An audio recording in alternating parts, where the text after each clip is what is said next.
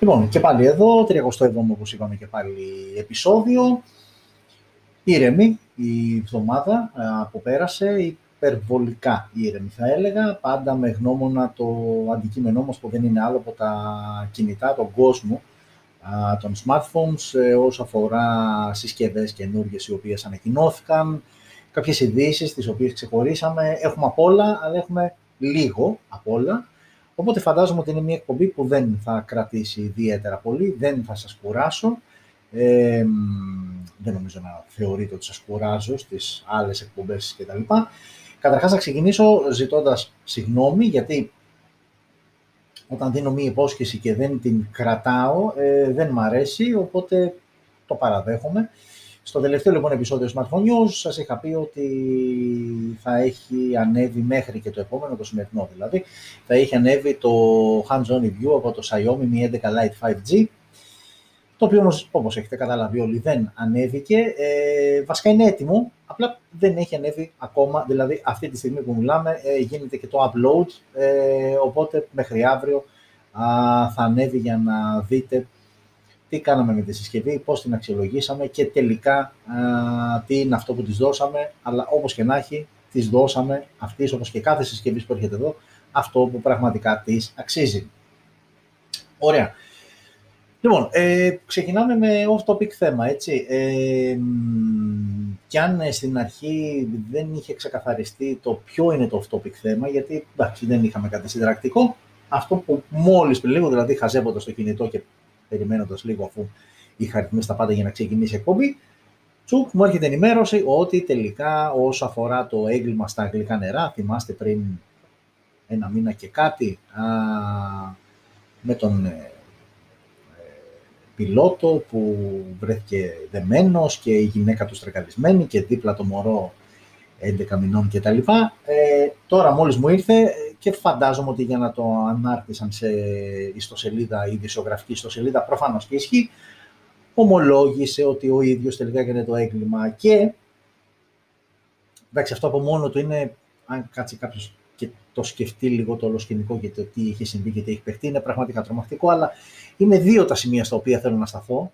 Καταρχάς, εντάξει, ξεκάθαρα όσοι είστε λάτρεις των ε, αστυνομικών μυθιστορημάτων, ε, είτε αστυνομικές ταινίες, γενικότερα σε όσους αρέσει αυτή η κατηγορία ε, ταινιών, βιβλίων, ιστοριών τέλος πάντων, να το πούμε γενικότερα, φαντάζομαι ότι έχετε καταλάβει ότι αυτό εδώ πέρα είναι όλο το story τελικά όπως εξητυλίγεται και τα λοιπά. Είναι ένα story το οποίο κάλλιστα μπορεί να γυριστεί σε τηλεοπτική σειρά, σε ταινία, γενικότερα είναι όλο, είναι κάπως. Και η αλήθεια είναι ότι πολλοί θα βγουν και θα πούνε ότι «Α, εγώ τον είχα υποψιαστεί, ε, ναι, δεν πέφτω από τα σύννεφα κτλ». Η αλήθεια είναι ότι ναι, οκ, αλλά από το να έχεις απλά μία υπόνοια, μία υποψία μέχρι να φτάσεις στο σημείο να αποδείξεις ότι τελικά αυτός είναι ο ένοχος, συνήθως υπάρχει μια απόσταση και αυτή η απόσταση είναι τεράστια. Ένα το κρατούμενο. Ένα δεύτερο το κρατούμενο είναι ότι, OK, θεωρούμε πλέον δεδομένο ότι αυτός είναι ο δολοφόνος. Άρα κάθεσαι και μπαίνεις στη λογική του, που δεν ξέρω κατά πόσο υπάρχει λογική, αλλά στον δικό του το μυαλό υπάρχει λογική. Ακόμα και στο μυαλό ενός τρελού υπάρχει μια λογική δικιά του μεν, αλλά υπάρχει για το δικό του το μυαλό, ε, να μπει στη διαδικασία και να το στήσει όλο αυτό με τον τρόπο που το έστησε και μην ξεχνάμε λεπτομέρειες. Πρώτη λεπτομέρεια, κρέμασε το σκύλο τους, που προφανώς το έκανε για να ε, προσθέσει κάποια επιπλέον στοιχεία και να δώσει, να δώσει χαρακτηριστικά των ενόχων, των δίθεν ενόχων ας πούμε, που μπήκαν για να τους κλέψουν κτλ. Και να κάνει ό,τι, κάνει, ό,τι έκανε στην ε, γυναίκα του ε, με το 11 μηνών παιδάκι δίπλα. Και αν όχι δίπλα τώρα εκείνη τη στιγμή, τέλος πάντων στον ίδιο χώρο, στο ίδιο σπίτι. Αυτό και μόνο, εάν μπούμε λίγο στη διαδικασία να, να, να, να, να σκεφτούμε, να, να συλλάβουμε το μέγεθος της σκέψης που μετά έγινε και πράξη, είναι τρομακτικό. Και είναι τρομακτικό υπό την έννοια ότι βλέπεις και έναν άνθρωπο που είναι ένας άνθρωπος που θα μπορούσε κάλλιστα να μένει από πάνω σου, από κάτω σου, δίπλα σου, γείτονας γενό πάντων, να είναι συνάδελφος, να είναι οτιδήποτε. Έτσι. Δεν βλέπεις κάποιον, ε, ε, κάποιο ρεμάλι, κάποιον ε, δεν ξέρω εγώ τι που λες, ε, τι έχει κάνει αυτός στη ζωή του κτλ. Και αυτό είναι και πλέον ένα πολύ βασικό χαρακτηριστικό της εποχής μας, ότι βλέπεις πολλούς ανθρώπους που τελικά αποδεικνύονται σάικο και δεν το έχεις καταλάβει. Και δεν το έχεις καταλάβει γιατί είναι πολύ καλά κρυμμένο, φυσιογνωμικά, συμπεριφορικά, δεν μπορείς να το εντοπίσεις. Και αυτοί οι άνθρωποι πλέον είναι πάρα πολλοί και κυκλοφορούν ανάμεσά μας. Το ένα λοιπόν είναι όλο αυτό, να κάτσεις και να συλλάβεις το τι έχει γίνει εδώ. Έτσι. Το δεύτερο, που οφείλω να ομολογήσω ότι μπράβο, ναι, ε, γιατί τελικά αποδεικνύεται ότι έχουμε και εμείς CSI και μάλιστα πολύ δυνατό, είναι η αστυνομία και το έργο που έκανε και την έρευνα που έκανε όλες αυτές τις μέρες για να καταλήξει ε, στον πραγματικό ένοχο. Και βέβαια, ε, επειδή, οκ, είναι, το έχουμε ακούσει, το έχετε ακούσει πάρα πολλές φορές, ότι το τέλειο έγκλημα δεν υπάρχει, αυτό είναι και αυτό μάλλον ένα έγκλημα που πλησίασε την τελειότητα, αλλά ούτε αυτό ήταν τέλειο. Ε, οι λεπτομέρειες λοιπόν, όσο αφορά το ρολόι, νομίζω η κοπέλα φορούσε ένα smartwatch και από την έρευνα που έγινε στους παλμούς που μετά σταμάτησαν για να καθίσουν και να συγκρίνουν τα λεγόμενα του συζύγου περί ώρας που έγιναν όλα αυτά με τα βιομετρικά στοιχεία που είχε κρατήσει το ρολόι, ε, το καταγραφικό που μέσω hacking κατάφεραν να δουν γιατί ναι μεν οι κασέτες έλειπαν αλλά τι ώρα έγινε όλο αυτό, η αφαίρεση κτλ. Γενικότερα λεπτομέρειες ε, που OK, okay, λες δεν γίνεται, αποκλείεται κτλ. Να όμως που κάνανε πολύ καλά, πάρα πολύ καλά τη δουλειά τους ε, και λύσαν ένα έγκλημα το οποίο σε πρώτη ανάγνωση φαινόταν αρκετά δύσκολο γιατί υποτίθεται ότι ήταν οι δύο-τρει, τι λέγανε στην αρχή, που μπήκαν μέσα. Δεν βρέθηκε βέβαια πουθενά, ούτε έγινε από παπούτσια, δεν βρέθηκε DNA, δεν βρέθηκε τίποτα απολύτως. Οπότε αυτό από μόνο του το έκανε ακόμα πιο ενδιαφέρον. Και ξαναλέω και πάλι ότι αν και το μυαλό μας μπορεί να πήγαινε σε κάποιους, έτσι, ε, στον ε, σύζυγο, ε, να που τώρα πλέον ε, αποδεικνύεται και επίσημα ότι τελικά αυτός έκανε ό,τι έκανε. Τι να πω.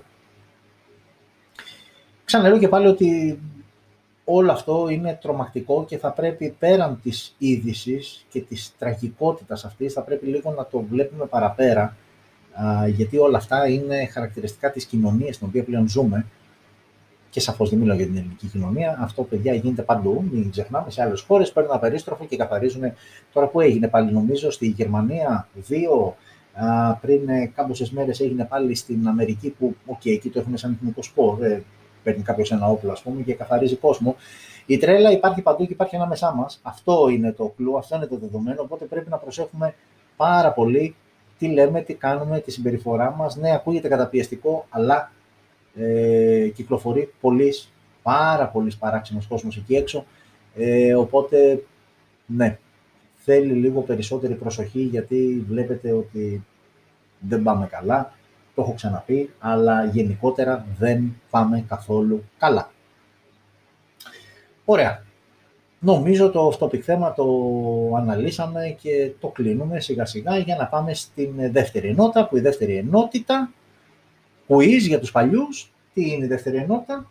Η δεύτερη ενότητα λοιπόν περιλαμβάνει ε, τις α, συσκευές που ανακοινώθηκαν την εβδομάδα που μας πέρασε. Όχι πολλές, ε, με σημαντικότερη βέβαια ουσιαστικά την προσθήκη της Honor 50 σειράς, η οποία ανακοινώθηκε μόλις χθες. Τρεις οι συσκευές που περιλαμβάνει, 50C, το 50 το κανονικό και το 50 το Pro. Θα τα δούμε όμως στη συνέχεια και στη σειρά τους.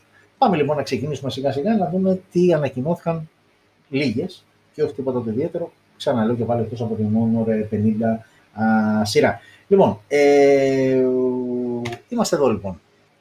Και ξεκινάμε από εδώ. Θα μου πει κάποιος, μάλλον πιο ενδιαφέροντα ακουστικά για το ηχείο που δίνονται εδώ παρά η ίδια συσκευή. OK, okay, δεν θα διαφωνήσω. Μιλάμε λοιπόν για το Nokia C20 Plus. Είναι η συσκευή που ανακοινώθηκε στις 11 Ιουνίου. Άλλη μια συσκευή OK ε, για χαμηλές έτσι, απαιτήσεις και προσδοκίες. Ε, μια συσκευή η οποία διαθέτει οθόνη 6,5 inches ε, IPS LCD με ανάλυση HD+, δηλαδή 720x1600, Unishock ε, ο επεξεργαστής με Mali G52MC2 ή GPU της συσκευής, στο πίσω μέρος δύο οι αισθητήρες, 8 MP wide και ένας δεύτερος 2 MP για αποτύπωση βάθους. Με δυνατότητα λήψης βίντεο μόλις με, μέχρι HD ανάλυση 720 στα 30 frames per second. Μπροστά μία selfie κάμερα 5 MP, επίσης με δυνατότητα λήψης βίντεο 720p ε, στα 30 frames per second. Ε, μόνο ηχειοθήρια για ακουστικά, assistant GPS, micro USB στο κάτω μέρος, έτσι για να μας θυμίσει ότι είναι low budget συσκευή και μια μπαταρία χωρητικότητας 4.950 mAh με γρήγορη φόρτιση στα 10W. Βέβαια, σε όλα αυτά, ίσως το σημαντικότερο είναι ότι η συσκευή τρέχει Android 11 αλλά Go Edition.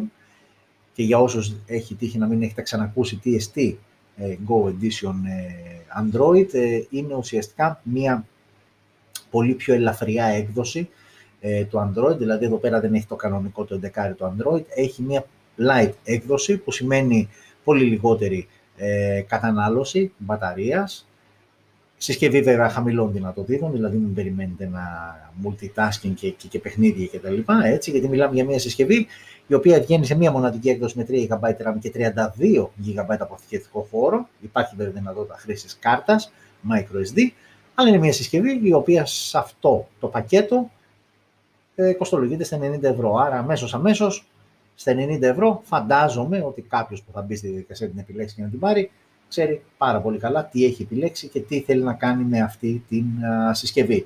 Τα δωράκια βέβαια που δίνονται, ε, που δεν ξέρω για πόσο διάσημα θα ισχύει, προφανώς είναι κάποιο promotion στην αρχή των πωλήσεων, γιατί η συσκευή νομίζω είναι διαθέσιμη, ε, είναι διαθέσιμη από χτες, ε, όχι στην Ελλάδα, δεν έχω δει ακόμα κάτι για Ελλάδα, αλλά τέλος πάντων για κάποιες πρώτες μέρες ε, θα δίνετε δώρο ε, είτε το ηχείο, ε, είτε τα earbuds από την Nokia, ε, που όπως και να έχει λίγο το γλυκένει το πακέτο, γιατί κατά τα άλλα, τα είπαμε, ok, είναι μια συσκευή, όχι τίποτα το ιδιαίτερο, για πολύ απλές ε, καταστάσεις.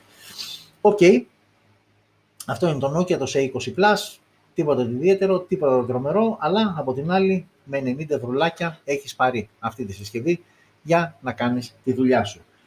Και βέβαια, αν αυτό σας φάνηκε απλό, που να δείτε τα επόμενα, γιατί συνεχίζουμε με Nokia. Εδώ πάμε σε ακόμα πιο απλές καταστάσεις. Ε, δεξιά 105, αριστερά 110 4G και οι δύο συσκευές. Η ουσιαστική τους διαφορά είναι ότι το δεξιά, και γι' αυτό το βλέπουμε μόνο από μπροστά, γιατί μπροστά είναι ίδια σχεδόν, έτσι μια αλλαγή στα πλήκτρα έχει. Ε, το δεξιά λοιπόν που είναι το 105 4G, από πίσω είναι τέρμα πλαστικό, δεν έχει καμία ε, κάμερα ενώ το 110 που είναι το λίγο, το ελαφρώς, το πολύ ελαφρώς καλύτερο, έχει και έναν αισθητήρα, εντάξει, μην φανταστείτε. Ε, είναι συσκευούλες που, OK, okay, δηλαδή αμέσως αμέσως, γιατί τα περισσότερα χαρακτηριστικά α, είναι κοινά στις δύο συσκευές, έχουν ελάχιστες διαφορές. Ε, δηλαδή, ε, ξεκινάμε με οθόνη 1,8 inches TFT, okay, ε, 120-160 ανάλυση ε, και ναι, για όσους αναρωτιέστε, υπάρχουν ακόμα αυτά τα νούμερα, αλλά μιλάμε για τέτοιου είδους συσκευές. Τώρα, μία πρώτη διαφορά είναι ότι το, ε, το 110 παίρνει και microSD, ενώ το 105 δεν παίρνει microSD.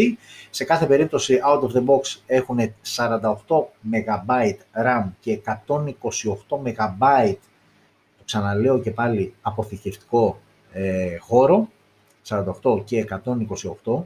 Ε, Ξαναλέω και πάλι ότι μόνο το 110 στα αριστερά διαθέτει και έναν αισθητήρα, ούτε καν αναφέρουν ε, megapixel, ανάλυση κτλ. Είναι απλά ένας αισθητήρας που τραβάει φωτογραφίες και μπορεί να κάνει και λήψη βίντεο μέχρι εκεί. Έτσι. Λοιπόν, από εκεί και πέρα δεν έχουν Wi-Fi, δεν έχουν GPS καμία από αυτές, έχουν όμως wireless ε, ραδιόφωνο, wireless σημαίνει ότι δεν χρειάζεται να κουμπώσεις τα ακουστικά, ε, που ούτε ή άλλως τα ακουστικά κουμπώνουν μόνο στο, στο 110, το λίγο καλύτερο, το 105 δεν έχει ούτε καν θύρα για ακουστικά. Ε, micro USB στο κάτω μέρος, ok, νομίζω αυτό ήταν λίγο πολύ αναμενόμενο. Ε, παίζουν MP3 μουσική ε, και έχουν και μια μπαταρία 1020 mAh. Είναι συσκευές που κατά την ε, ανακοίνωση από την Nokia, εντάξει μην φανταστείτε ότι έγινε κανένα τρομερό event κτλ. Απλά τα ανάρτησε στο site της ότι θα είναι διαθέσιμες αυτές οι δύο συσκευές. Δεν έγινε κάποια αναφορά σε τιμή, αλλά είναι συσκευές όπως τις κόβω εκεί γύρω στο 50, 50-60 ευρώ δεν είναι παραπάνω. Εδώ είναι πραγματικά, ε, μιλάμε για κινητά που κάνουν αυτό που ξεκίνησαν όταν πρώτο βγήκαν τα κινητά, τα smartphones. Δεν είναι καν κατηγορία smartphone, κινητό ξεκάθαρα, ε, για να κάνεις κλήσεις και να στέλνεις μηνύματα, άντε να βάλεις και μερικά τραγουδάκια ε, ή να ακούσεις ραδιόφωνο και that's all, έτσι. Λοιπόν, OK, okay. Nokia λοιπόν 105 και 110 4G και στις δύο περιπτώσεις.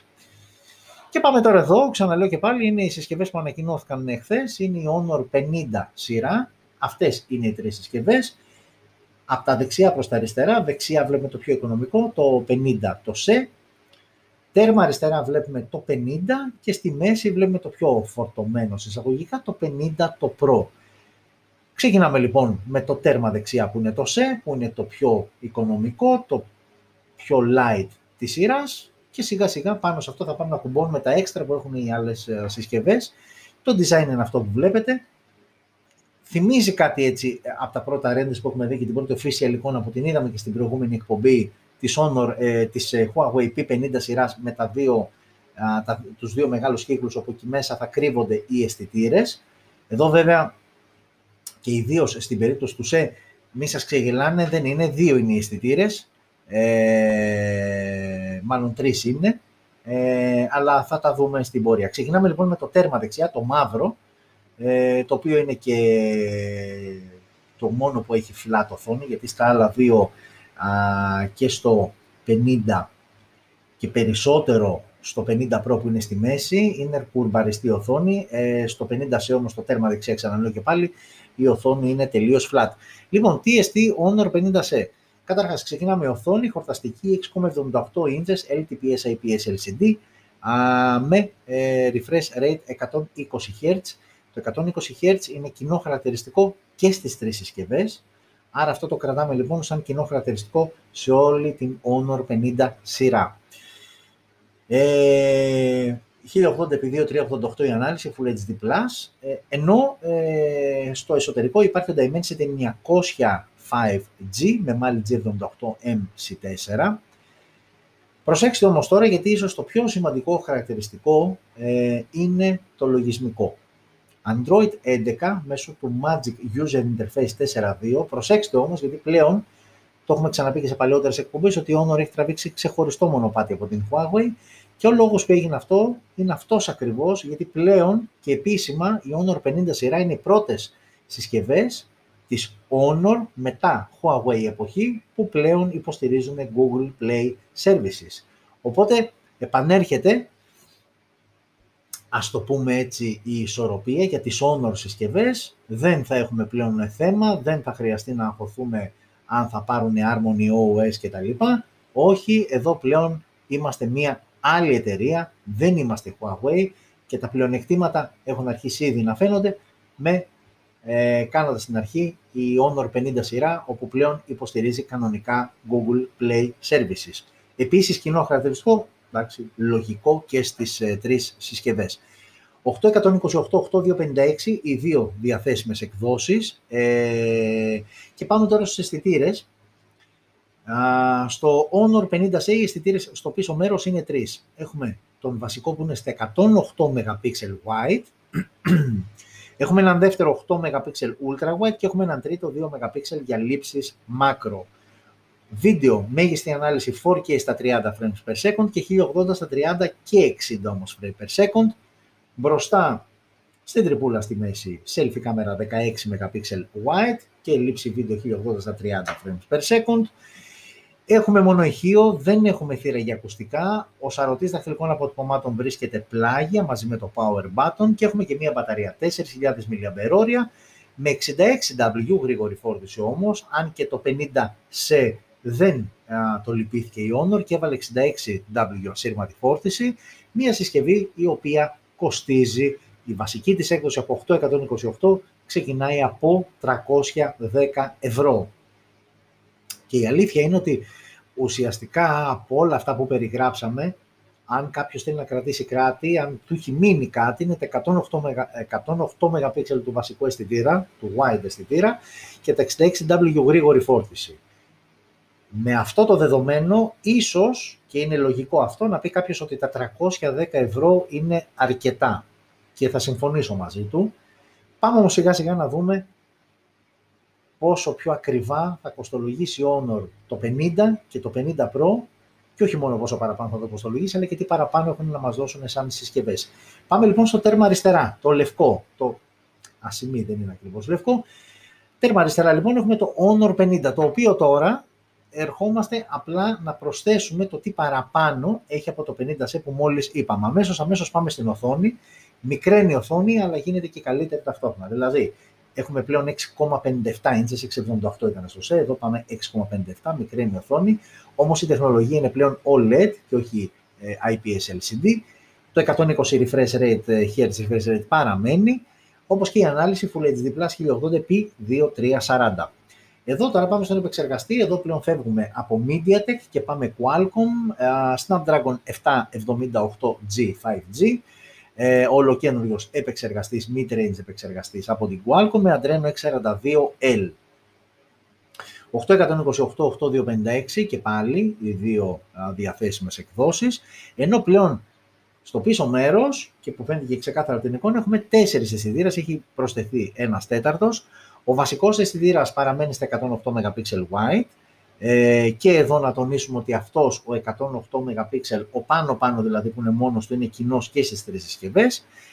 Έχουμε τον 8 MP Ultra Wide, έχουμε τον 2 Macro και έχουμε και άλλον έναν 2 MP Depth. Αυτή είναι η προσθήκη δηλαδή όσο αφορά τους αισθητήρες. Λήψη βίντεο, αν και αλλάξαμε επεξεργαστή, παραμένουμε και εδώ 4K στα 30 frames per second και 1080 στα 30-60.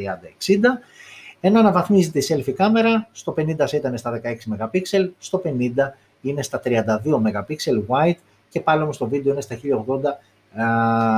1080p ε, στα 30 frames per second. Μόνο ηχείο, θύρα για ακουστικά επίσης κοινό, ε, τα υψί στο κάτω μέρος. Εδώ ο σαρωτής δαχτυλικών αποτυπωμάτων πλέον βρίσκεται κάτω από την οθόνη και όχι δεξιά, όπως το 50 SE. Και η μπαταρία μεγαλώνει, 4.000 είχε το, ε, το SE, 4.300 έχει το Honor 50, παραμένει όμως η ίδια τεχνολογία φόρτισης στα 66W και όλο αυτό κοστίζει μόλις 40 ευρώ παραπάνω, δηλαδή βασική έκδοση 828 στα 3, από μάλλον 350, ενώ το SE από 310. Φαντάζομαι, γιατί η βασική διαφορά τώρα από ό,τι καταλάβω το ουσιαστικά είναι ο έξτρα αισθητήρας που, OK, okay, μπουρδες, δεν είναι και κάτι το σημαντικό. Πας όμως σε Snapdragon 778 G5G ε, και πας και σε λίγο μεγαλύτερη μπαταρία και πας και εσύ σε OLED οθόνη, άρα νομίζω ότι το 40 εδώ πολύ εύκολα θα το δώσει κάποιος να αφήσει στην άκρη το ΣΕ και να πάει στο Honor 50. Ε, και πάμε και στο μεσαίο, το Rose Gold χρώμα, που αμέσως αμέσως εντοπίζουμε την πρώτη διαφορά μπροστά, dual selfie κάμερα, ε, και μιλάμε για το Honor 50 Pro, που πάμε να δούμε τώρα τι παραπάνω έχει από το 50 ε, το ε, απλό που είδαμε πριν.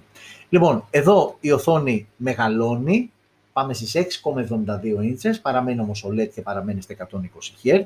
Εδώ πλέον έχουμε και πολύ καλύτερη ανάλυση QHD+, 1236x2676, άρα λοιπόν έχουμε μεγαλύτερη οθόνη από το 50, ε, καλύτερης ανάλυσης. Ε, πάμε τώρα και στον επεξεργαστή. Επεξεργαστής παραμένει ο ίδιος, Snapdragon 778G 5G με Adreno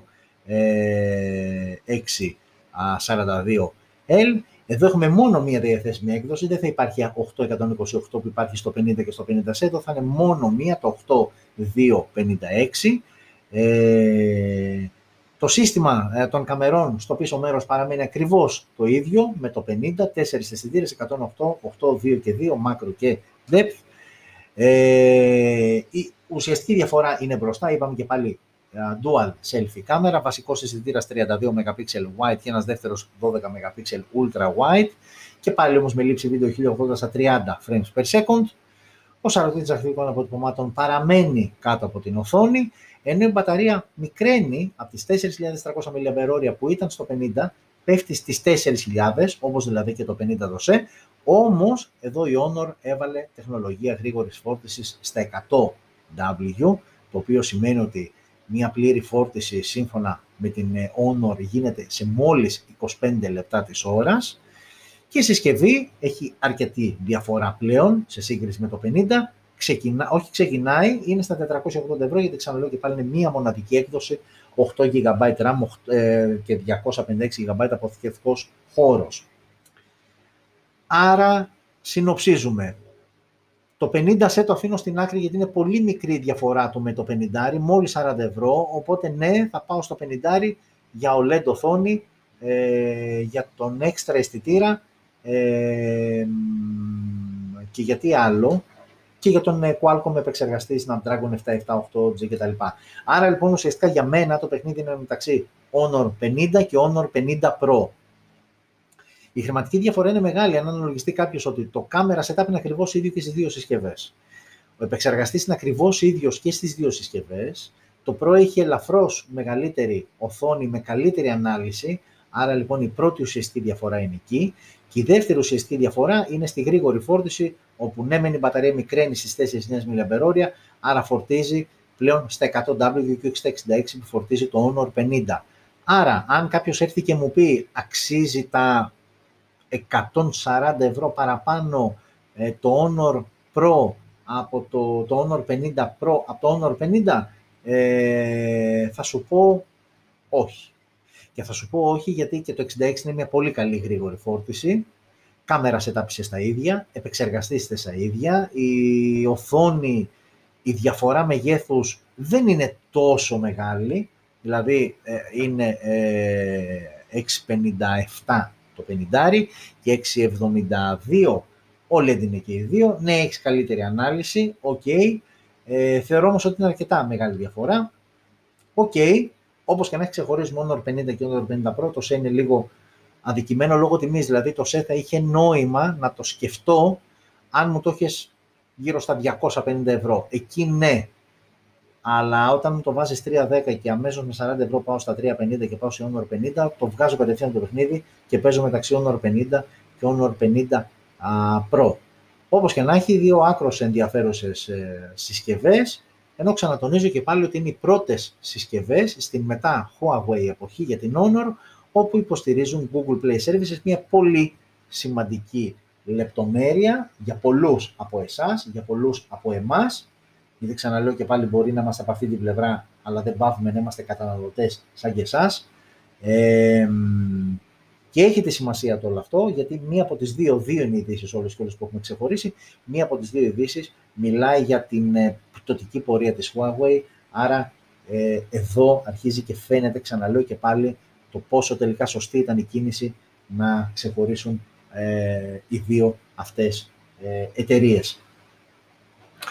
Και κλείνουμε με την ε, τελευταία συσκευή, η οποία ανακοινώθηκε σήμερα και οκ, δεν είναι... Α, εδώ βλέπουμε φωτογραφίες και τις διαθέσιμες χρωματικές αποχρώσεις για το Honor 50 το SE, ε, ενώ εδώ, ε, για να παίξει έτσι λίγο μόνο του μπαλίτσα, είναι τα δύο που ξεχωρίσαμε αριστερά, ε, γιατί αυτή είναι η διαφορά ουσιαστικά στην ε, selfie κάμερα. Αριστερά βλέπετε ε, το Honor 50, δεξιά με το Dual ε, Selfie Camera Setup. Βλέπετε το Honor 50 Pro έτσι να δείτε λίγο πιο ξεκάθαρα τις δύο συσκευές αυτές που ούτως ή άλλως ξεχωρίσαμε ε, από όλη τη σειρά.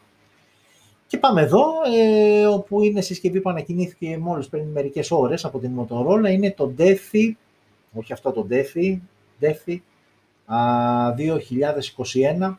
Και αν κάποιος αναρωτηθεί, ok, γιατί υπήρξε και άλλο, όντως, ε, για όσους θυμάστε, η Motorola είχε βγάλει αντίστοιχη συσκευή το 2012, 9 χρόνια πίσω.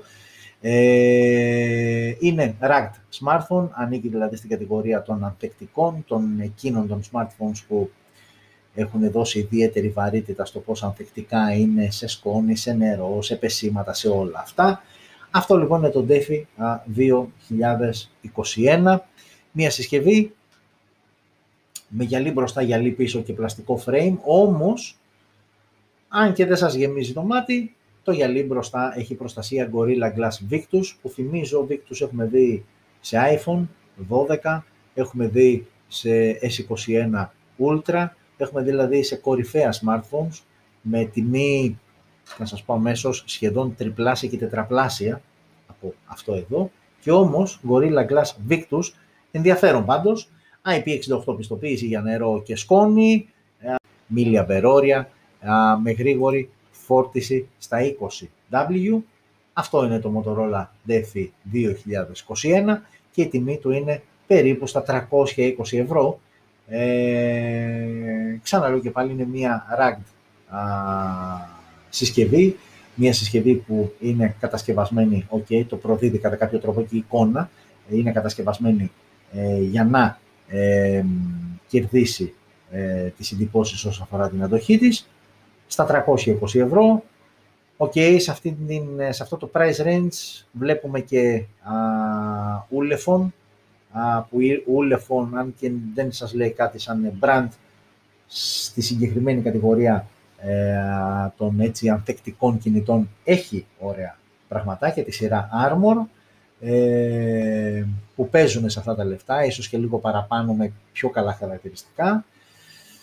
OK, okay, είναι μια πολύ συγκεκριμένη συσκευή που αφορά μια πολύ συγκεκριμένη κατηγορία, όπως και να έχει, αυτό είναι το Defy. Ε, συγχωρέστε με, μπορεί και να το λέω λάθος, αλλά φαντάζομαι Defy, πώς αλλιώς να το λένε, Defy. OK. Okay. 2021 όμως, γιατί ξαναθυμίζω και πάλι, υπήρχε α, το πρώτο Defy που βγήκε από τη Motorola, βγήκε το 2012. Και έκανε ένα λάθος, γιατί είπε ότι είναι η τελευταία, αλλά δεν είναι η τελευταία, η τελευταία είναι αυτή η συσκευή, και ίσως μπορεί να σας θυμίζει κάτι, ε, κυρίως λόγω του πολύ μεγάλου αισθητήρα που κρύβει στο πίσω μέρος και για να σας βοηθήσω, αυτό για το οποίο θα μιλήσουμε, το Leitch Phone 1, η πρώτη συσκευή η οποία ε, δημιουργήθηκε ε, αυτόνομα από την ε, Leica, την ε, γνωστή εταιρεία με τους φακούς, με τους φωτογραφικούς φακούς κτλ. Αριστερά βλέπετε το Aquos R6, το οποίο κυκλοφορεί αποκλειστικά στην ε, Ιαπωνία. Δυστυχώς, και λέω δυστυχώς γιατί και όμορφη σα συσκευή είναι και είναι συσκευή η οποία ε, κυκλοφορεί ε, και αυτή αποκλειστικά στην ε, Ιαπωνία, τουλάχιστον για αρχή. Τώρα αν θα κάνει κάποιο άνοιγμα προς τα έξω άγνωστο, δεν το νομίζω, αλλά OK. Okay. Ε, η μόνη διαφορά μεταξύ των δύο συσκευών είναι στο πίσω μέρος, φοράνε τον ίδιο μεγάλο αισθητήρα, το μεγαλύτερο αισθητήρα που έχει τοποθετηθεί ποτέ σε smartphone μίας ίντσα. Ε, και μη σας ξεγελάει, ότι είναι διαφορετικός στο Aquos RX, είναι ακριβώς ο ίδιος αισθητήρας, απλά έχει τοποθετηθεί διαφορετικά με διαφορετικά. Αυτή είναι και η μόνη διαφορά. Κατά τα άλλα, είναι δύο πανομοιότυπες συσκευές όσον αφορά τα χαρακτηριστικά τους και όσον αφορά την υπόλοιπη, α, το υπόλοιπο μέρος ε, της ε, συσκευής, ασύ δηλαδή και τα λοιπά. Είναι μια συσκευή λοιπόν που ξαναλέω και πάλι φοράει το μεγαλύτερο, αυτές οι δύο δηλαδή είναι οι συσκευές που φοράνε το μεγαλύτερο α, φακό που έχει μπει ποτέ σε smartphone. Ε, αφού φανταστείτε διαθέτει και μαγνητικό καπάκι πίσω για να καλύπτεις το camera module, γιατί okay, ξεχωρίζει. Α, 20 MP είναι αυτός ο ένας αισθητήρας, ε, ενώ μπροστά υπάρχει 12,6 MP αισθητήρας, ε, οθόνη 6,6 inches ε, OLED ίξο τεχνολογίας στα 200-240 μάλλον Hz το refresh rate, Snapdragon 888 με 12 GB RAM, 256 GB αποθηκευτικός χώρος, μπαταρία χωρητικότητας 5.000 mAh, γενικότερα αρκετά καλά χαρακτηριστικά, flagship χαρακτηριστικά, αλλά και τη μούλα που λίγο τσούζει, με ως πολύ θα έλεγα, καθώς η συσκευή κοστολογείται στα 1.700 δολάρια, ε, τα οποία είναι αρκετά όπως καταλαβαίνετε. Όμως παίρνεις μία συσκευή η οποία πλέον έχει βγει αποκλειστικά από την Leica με οπτικά μέρη της εταιρείας, όπως ε, καταλαβαίνετε. Άρα σημαίνει από πλευράς φωτογραφιών και βίντεο περιμένουμε ε, πράγματα υψηλών επιδόσεων. Ε, και ξαναλέω και πάλι ότι είναι πανομοιότυπη με το Aquos R6 από την Sharp. Η μόνη διαφορά είναι και αυτή που βλέπετε, γι' αυτό και δείχνει μόνο το πίσω μέρος, γιατί από μπροστά είναι ακριβώς ίδιες είναι στο πίσω μέρος και είναι ουσιαστικά στον σχεδιασμό του αισθητήρα, γιατί ο αισθητήρας, ξανά και πάλι μη σας γελάω, νομίζω ότι στο άκου RX είναι πιο μικρός, είναι ο ίδιος μιας ίντσα αισθητήρας που έχει α, τοποθετηθεί. Οκ, αυτά όσο αφορά τις ε, συσκευές που ανακοινώθηκαν. Ε, και πάμε και στο τελευταίο μέρος, που το τελευταίο μέρος έχει μόλις ξεχωρίσαμε δύο ειδήσεις αυτή τη βδομάδα που θα ήθελα έτσι να τις ε, πούμε μαζί και αν θέλετε να σχολιάσετε ή οτιδήποτε άλλο. Ε, και η πρώτη είδηση έχει να κάνει με αυτό που σας ε, προειδέασα πριν. Έχει να κάνει με την ε, Huawei. OK, okay, τώρα η φωτογραφία απλά δείχνει P40 και τα λοιπά. Να και το Leica, το brand. Μην ξεχνάμε ότι ήταν και οι τελευταίες συσκευές, έχει διακοπεί συνεργασία μεταξύ Huawei και Leica. η επόμενη, το P50, ε, δεν θα έχει Leica οπτικά μέρη πάνω και είναι να ανακοινωθεί ε, και σχετικά σύντομα. Οκ, η ουσία είναι και η είδηση έχει να κάνει με την ε, ανησυχητικά μεγάλη μείωση πωλήσεων της Huawei. Ξαναλέω και πάλι, ok, κάποιοι τρόποι βρέθηκαν και τα λοιπά. Κακά τα ψέματα όμως, το No Google Play Services ε, την τζάκισε την εταιρεία ε, και μπορεί να αντέδρασε γρήγορα και σωστά με Harmony OS και τα λοιπά, αλλά ε, τελικά κοστίζει, ε, γιατί είναι μεγάλο πράγμα συνήθεια ε, και μπορεί στην ε, Κίνα και στην Κορέα, επειδή ούτε ή άλλως εκεί συσκευές δεν έχουν Google Play Services, να μην ήταν τόσο μεγάλο το πλήγμα. Όμως σε αγορές βλέπε ε, Ινδία, βλέπε Ευρώπη, ε, βλέπε Αμερική. Εκεί το Google Play Services θεωρείται σχεδόν δεδομένο ε, για κάποιον που θα ψάξει smartphone, οπότε το να μην έχει είναι πολύ σημαντικός, παύλα αποτρεπτικός παράγοντας και αυτό αποτυπώθηκε στις πωλήσεις σύμφωνα με την Counterpoint Research, την έχετε ξανακούσει, εταιρεούλα που γουστάρει νούμερα έτσι κτλ. Ε, τους πρώτους τρεις μήνες του 2021, η Huawei έπιασε μόλις το 4% των συνολικών πωλήσεων smartphones ε, παγκοσμίως. Ένα νούμερο πάρα πολύ μικρό σε σύγκριση με αντίστοιχες, ε, με επιδόσεις της εταιρείας, με νούμερα, με πωλήσεις της εταιρείας στο αντίστοιχο τρίμηνο προηγούμενων ετών. Ε, και για να καταλάβετε τη διαφορά, νούμερο 1 αυτή τη στιγμή για το συγκεκριμένο τρίμηνο η Samsung με το 22% της αγοράς, ε, Apple με το 17%, δεύτερη θέση, τρίτη θέση Xiaomi με 14%, Oppo τέταρτη με 11%, η Vivo πέμπτη με 10%, άρα καταλαβαίνετε ότι το 4% της ε, Huawei την ε, πάει ακριβώς, α, την πάει αρκετά πιο κάτω και συγκεκριμένα την πάει στην έκτη θέση, όταν η Huawei κάποτε έπαιζε μεταξύ 2 και 3, νούμερο 1 δεν ήταν ποτέ, αλλά το 2 και το 3 το πάλευε, το κυνηγούσε και σχεδόν κάποιες φορές το είχε εύκολα, έπεσε στην έκτη θέση ε, και δεν ξέρω α, κατά πόσο θα μπορέσει να ορθοποδήσει, ε, γιατί ξαναλέω και πάλι έχει να κάνει με πωλήσεις σε, παγκόσμιο, σε παγκόσμια κλίμακα, άρα το ότι ε, υπάρχουν κάποιες ελλείψεις που κάποιες συγκεκριμένες μεγάλες αγορές δεν καλύπτει, αυτό σημαίνει ότι και δύσκολα όλο αυτό θα γυρίσει και θα αλλάξει. Οκ, θα το δούμε. Ε, να δούμε πώς θα πάει και το Harmony OS ε, και βλέποντας και κάνοντας. Οκ. Η μία είδηση ήταν αυτή. Η δεύτερη είδηση όμως είναι αυτή. Ε, OK, okay. OnePlus 9 Pro και ε, Oppo ε, Find ε, το φετινό μοντέλο. Ε, το έχουμε ξαναπεί ότι αυτές οι δύο εταιρείες, αν και όχι επίσημα, δεν είχε βγει ποτέ όμως κάποιος να το πει, ήταν κάτι σαν αδερφάκια. Ε, συζητιότανε στον ε, χώρο της τεχνολογίας των smartphones ότι Oppo και OnePlus ούτε σε άλλες πολλές συσκευές ε, στο παρελθόν ε, μοιάζανε και άλλες απλά η ονομασία κτλ. Κάτι είχαν. DNA, κοινό, κάτι είχαν αυτές οι δύο εταιρείες και OK. Okay. Τώρα πλέον και επίσημα OnePlus και Oppo γίνονται ένα στο κομμάτι hardware, στο κομμάτι των smartphones. Είναι δύο εταιρείες οι οποίες πλέον ε, θα βγάζουν ε, smartphone ε, από κοινού. Ε, και πλέον ουσιαστικά όλο αυτό που υπήρχε σαν φήμη, σαν ψήθυρος, σαν οτιδήποτε πείτε το πώς θέλετε, ε, πλέον αποκτά και πιο επίσημη μορφή. Η OnePlus βέβαια ξεκαθάρισε ότι θα μπορεί να λειτουργεί και αυτόνομα, δηλαδή δεν χάνεται το brand της OnePlus, ε, αλλά παρά τα αυτά οι δύο εταιρείες θα συνεργάζονται στο κομμάτι των smartphones και θα βγαίνουν κάποιες ε, συσκευές ε, από κοινού. Ε, μην ξεχνάμε ότι, ε, ξαναλέω και πάλι μιλάμε στο επίπεδο hardware, γιατί σε επίπεδο software οι εταιρείες έχουν ένα διαφορετικό προσανατολισμό. ε, Oxygen OS, ό,τι καλύτερο υπάρχει για Android Phone, ε, εκεί έξω, ή όπου είναι πιο παραδοσιακή. Εκεί δεν έχουμε κάποια ενοποίηση, μιλάμε αποκλειστικά για το κομμάτι των ε, hardware α, συσκευών. OK, okay, οπότε μένει πλέον να δούμε αυτό πρακτικά πώς θα φανεί, πώς θα, τι αποτέλεσμα θα έχει στην ε, αγορά. Και μην σας κάνει εντύπωση που ανοίγω την κάμερα και έρχομαι σε μένα, γιατί πολύ απλά, σας το είπα και πάλι, ε, φτάσαμε στο τέλος του 37ου επεισόδιο Smartphone News. Είδαμε συσκευές, ok, ξεχωρίζουμε Honor προφανώς και αυτές τις δύο ειδήσεις.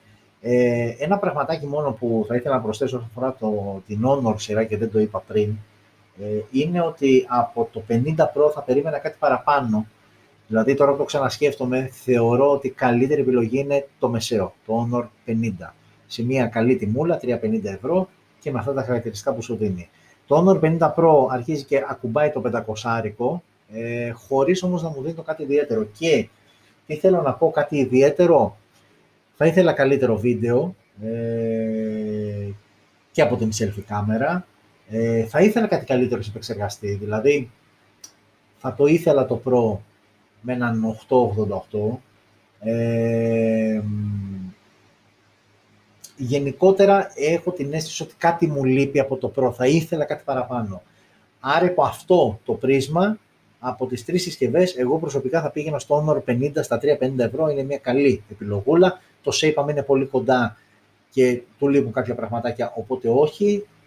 Το 50 Pro ανεβαίνεις 140 ευρώ πιο πάνω, χωρίς όμως, εντάξει, τα από 66W πας στα 100 ε, και με λίγο μεγαλύτερη οθόνη. OK, okay, και ανάλυση. Ε, δεν τα κοστολογώ όμως τόσο, για να πάω στα κοντά 500 ευρώ, οπότε κλείνω ε, στο Honor 50. Οκ.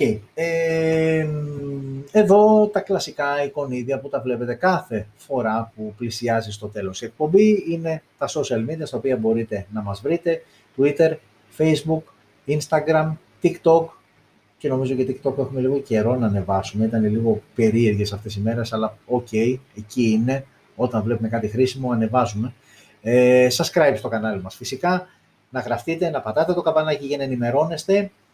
Ε, δεν θα χρησιμοποιήσω τη λέξη υπόσχομαι, απλά να ξέρετε ότι μέσα στα επόμενα 1-24 ώρα θα ανέβει το περιβόητο hands-on review για το Xiaomi Mi 11 Lite 5G, όπου θα δείτε ε, τι δώσαμε και πώς αξιολογήσαμε α, τη συγκεκριμένη συσκευή. Οπότε σε αυτό το σημείο θέλω να ευχαριστήσω όλες και όλους που μείνατε μαζί μας. Όσοι δεν τα καταφέρατε, όσοι ήρθατε και φύγατε, υπάρχει το podcast, αν θέλετε μόνο το ηχητικό κομμάτι, το κανάλι μας στο YouTube που μπορείτε να το δείτε σε δεύτερο χρόνο, αλλά και από το Smartphone GR, όπου ούτε ή άλλως το κάθε επεισόδιο της κάθε πέμπτης ανεβαίνει και εκεί στην αντίστοιχη ενότητα Season 1, Season 2 τώρα που είμαστε στο επεισόδιο 37. Ε, να είστε όλες και όλοι καλά, να ζείτε smart και ανανεώνουμε το ραντεβού μας για την ερχόμενη πέμπτη εδώ στο κανάλι του Smartphone GR στο YouTube και την κλασική ώρα 9.30 βραδάκι εκτός φυσικά απρόπου. Να είστε όλες και όλοι καλά.